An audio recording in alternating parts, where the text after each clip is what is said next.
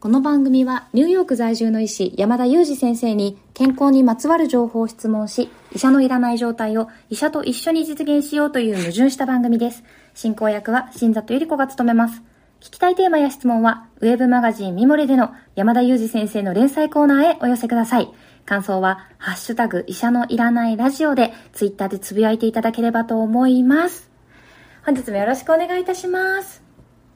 よろしくお願いします。臼井さんの挨拶のこう影響が少し残った挨拶いただいたような気がしましたが、と不発でした、ね、不発でした山田先生、臼井さん卒業してからちょっとこうピンチな収録を毎回重ねているんですけれども、チャンスですよね。そうなんですよ、ね、もうこれはあれですね、はい、あの薄いロスでした、ね、いや本当ですよ、薄いロスな声になっちゃいましたこうやっぱり今までさん名で進行していたので、こう間とか質問のタイミングがあれ、ここで臼井さんのこのこうなんて言うんでしょう、説明が入る部分がないっていう風に思って、ちょっと ど, どうつなごうかなと課題感を早速感じています。そうですよね、うん、なんか数の伸ばし方とかちょっともうよく分かんなくなって迷子になってますねちょっとなんかこう迷子な感じを皆さんには楽しんでいただきつつ、あのこれからも医者のいらないラジオをちょっと継続していきたいと思いますので、応援していただければなと思います、はい、で今日はですね、あの早速いただいた質問にお答えいただきたいと思っておりますのでご紹介しますね。はいはい、ボイシーのアプリに届きましたミンさんからの質問です。さんさいといっさいの男の子がいらっしゃる、えー、ミンさんなんですが、インフルエンザワクチンの予防接種は済んだのですが、コロナワクチンの接種券が届いてしばらく経ちつつも副反応が心配でまだ接種できていません。えー、周りでもまだワクチンを受けているような話は聞いていない。すでに過去回でも子どものコロナワクチンについて放送いただいたかもしれないのですが、改めて教えていただけないでしょうか、よろしくお願いしますとのことなんですけれども、はい先生、そうですよね、あのご心配なあのかなと思うんですけれども、解説いただいてもよろしいでしょうか。はい、そうですね、うんえーまあ、お子さん特に、うんえー、ごさいを下回るお子さんですかね、はい、あのよんさい、さんさい、にさい、いっさいというところ、まあ、生後、生後、えー、ろっかげつ、はいえー、以上が、まあ、今、ワクチン接種の対象年齢となっていますので、はいまあ、そのあたりのお子さんの接種率っていうのは、まあ、日本で非常に低いということを、まあ、聞いています。はい、で、まあ、それはですね、まあ、あの、こちら、アメリカでも同様ですね。で、あの、まずですね、その、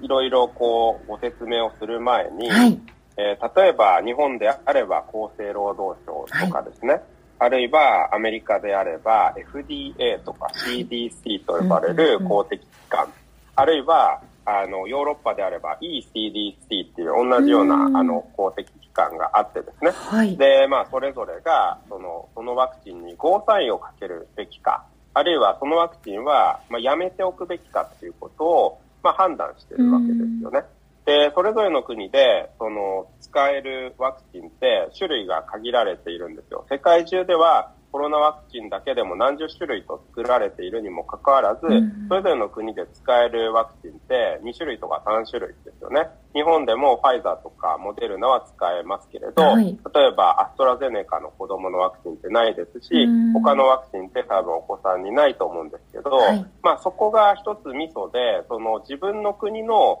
法的機関がそのゴーサイン、青信号を出したというプロセスにおいてはですね、うん、やはりそのワクチンのまあ専門家たちがですね、うんはいまあ、かなり科学的に慎重に吟味をして、うん、えそしてまあ利益とリスクの天秤を図ろうとしているわけですね、うんうん、でこの天秤が利益の方に明らかに傾くと確認ができた場合にのみ青信号を出すということになっていますので、はい、基本的にはその国で青信号が出ているということは、うん、おおよそ、えー、多くの科学者がですね、はいえー、あのその利益とリスクの天秤が利益に傾いていると判断を下しているということなんですよね、うん、だからまあお子さんにこのワクチンはあの接種できますと言われているワクチンについては、うん、まずそういう天秤を考えられているっていうところが、まあ、前提にあって、まあ、そういったものっていうのは安心して受けていただける、まあ、ワクチンであると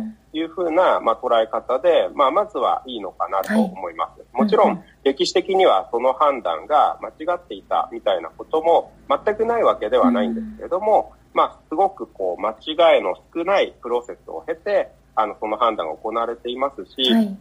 まあ、特に日本はですね、アメリカやヨーロッパ以上に慎重にその判断を下す国であるというふうにはまず言えるのかなと思います。うん、その不安な気持ちというのも、これはこのそれが日本という国が青信号を出したことがとても安全であるっていうことがこうあまりそういう情報がこう目につくところに来ないっていうことなんでしょうかね。そうですね、うん、まああのまあ、そういう側面もあるかもしれないですね。はい、でまあ、やっぱり一番はですね、まあ、身近な例えばお子さんであれば、はい、必ずかかりつけの小児科医の先生がいると思いますので、はいはい、うん、ご不安があればその小児科医の先生によくご相談いただくっていうのが、はい、多分一番いいアプローチじゃないかなと思います。でそれこそこの医者のいらないラジオでも何度も何度も繰り返しお話をしていますけれども、はいはいはい、やっぱり エスエヌエス というのは誤情報が非常に多い場所ですね。で、書籍もはちわりきゅうわりが誤情報だっていうような話も出ちゃうぐらい、はい、まあその書籍も誤情報が多いわけですけれども、はい、まあ、エスエヌエス もまあ誤情報が非常に多いところなんですね。はい、でこの誤情報の方がかえって不安を埋めるのには耳障りが良いあの言葉だったりもするので、まあ、そういったものばかりがですね、こうあの選んでないつもりでもあの選択的にスポンジのように吸収されていくなんていうようなことが起こっちゃうので、実はまんべんなく情報を取ってるつもりが、はい、まあ、偏った情報の選択をあのしてしまっているなんていうようなことにもつながりかねませんので、はいはいはいはい、やっぱり一番はですね、まあ、信頼できるリソースは、まあ、公的機関の情報、まあ、例えば、えーと、Google で調べるのであれば、うん、厚生労働省、子ども、まあ、ワクチンみたいな形で入れていただくと、うん、適切な情報にすぐたどり着くはずなんですよね。うん、まあ、そうではなくてどこの人が言ってるかちょっとわからないけどみたいな、うん、まあ、例えばあのツイッターとかフェイスブックで流れてきた情報と、うん、まあ、どちらがより吟味されて出された情報なんだっていうお話ですよね。はい、まあ、そういった情報の取り方っていうのは、まあ、あの改めて確認をしていただいた方がいいのかなとは思いますけれども、はいはい、まあ、そうではなくてこう対話形式でやっぱり質問したいという場合には、まあ、かかりつけの、うん、あの小児科の医師に、うん、あの確認をしていただくっていうのは、まあ、大事なプロセスなんじゃないかなと思いますね。そうですね、あの直接かかりつけ医 の, あの先生に言っていただけるとよりこうこう安心感という意味ではあの上がるんじゃないかなと思います。このでも小さいお子さん育てている時って多分周囲がこう誰もこう今ミーさんのコメントにもあるようにまだ受けてないっていうとは自分の子供だけ受けるのはどうなのかなっていうふうに思う気持ちもすごく私は理解できるなと思いながら、こう意思決定ってそんなにいつもこう特に小さいお子さん育てている時はこう何か何をやっててもこうママと呼ばれたり何かもうおむつ替えたり何したりっていう時があるので、多分こう落ち着いてこう冷静にこうなんでしょう批判的吟味な視点を持とうと思ってもなかなか難しいかなとは思うので、あのぜひあのこの医者のいらないラジオを参考にしていただけたらいいなというふうに思いました。はい、あとはですね、あのこの過去回でにじゅうごかいめとひゃくじゅうななかいめでも子どものワクチンに関するあの情報を山田先生に解説いただいておりますので、あのぜひぜひ聞いていただければいいなと思います。先生、そうしましたらあの改めましてこのお子さんへのこうコロナワクチンのリスクのベネフィリスクとベネフィットについて解説いただいてもよろしいですか？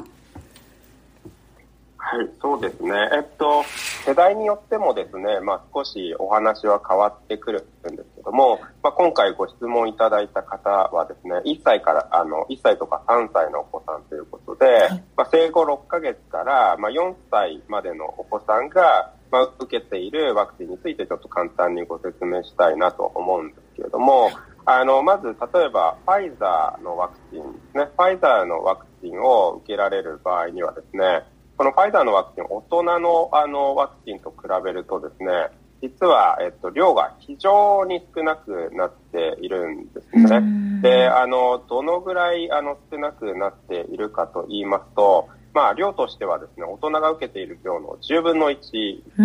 んですよね。はい、じゅうぶんのいちなんです。だから、まあ、非常に少ない量を受けることになります。はい、で、あの、この世代でですね、あの、副反応がどのぐらい起こるのかっていうことも、あの、観察をされているんですけれども、はい、もうほとんどが、まあ、あの、軽い副反応ですね。で、まあ、特にですね、あの、例えばじゅうだいのお子さんたちと比較してもですね、はい、全身の副反応、例えば発熱のような副反応も割合が低いということが、まあ、言われています。はい、まあ、そういったことも分かっているわけですね。で、かつ、まあ、このワクチンで、まあ、最も重篤になり得る副反応といえば心筋炎という病態なんですけれども、はい、心臓の筋肉の炎症と書いて心筋炎ですね。はい、で、このリスクもですね、あの、じゅう代の、あの、子供たち、特に男の子たちで最もリスクが高いということが、まあ、分かっていまして、うん、逆にそれ、あの、未満の、あの、年代、つまり、あの、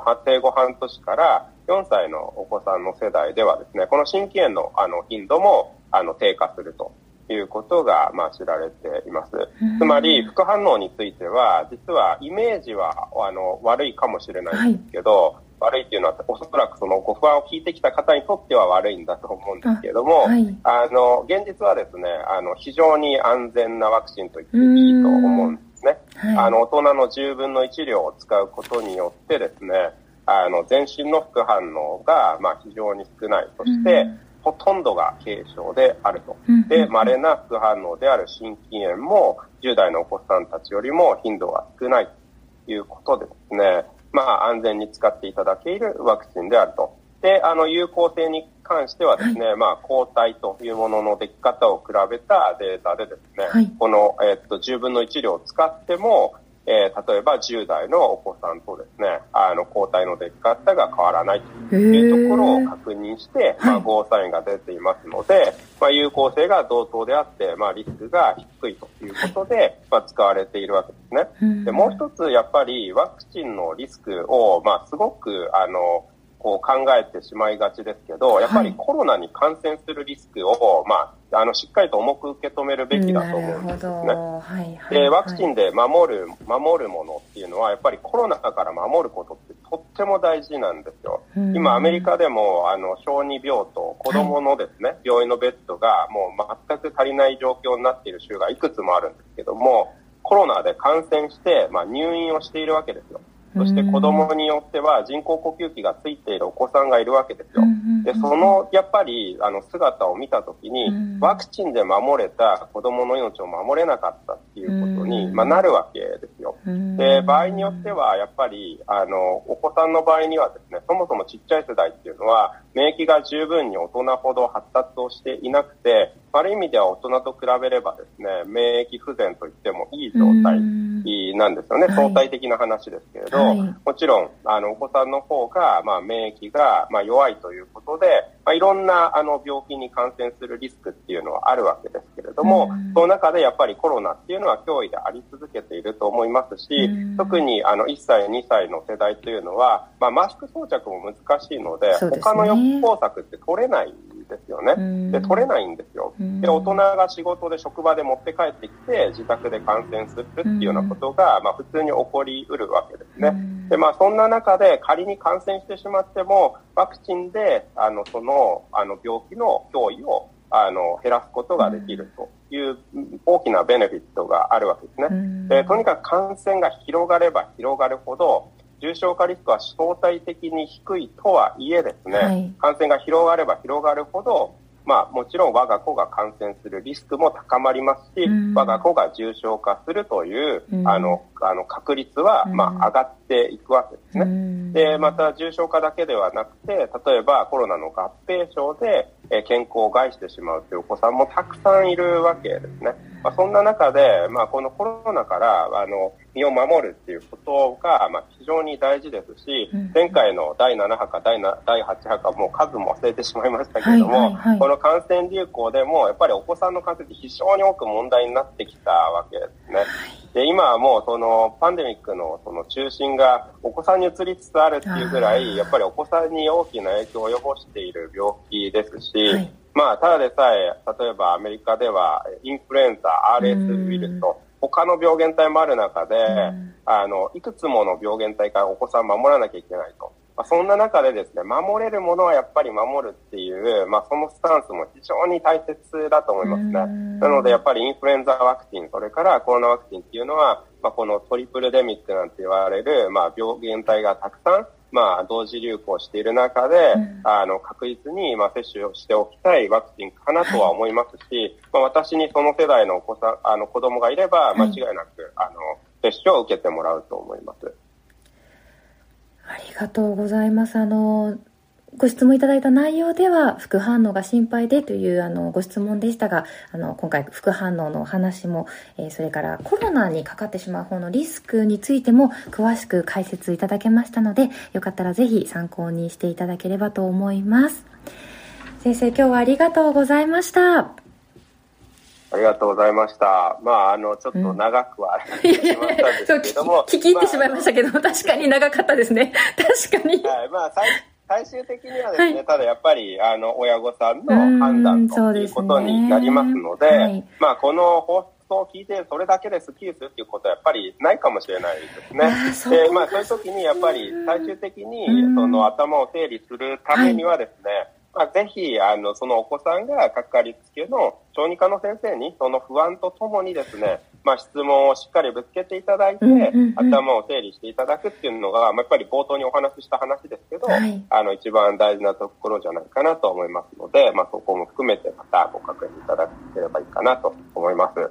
うわけで、本当ですね、えー、今日もですね、はい、診察さんと、はい、あのふたりでお送りしてまいりました。 Thank you so much for listening. See you next time.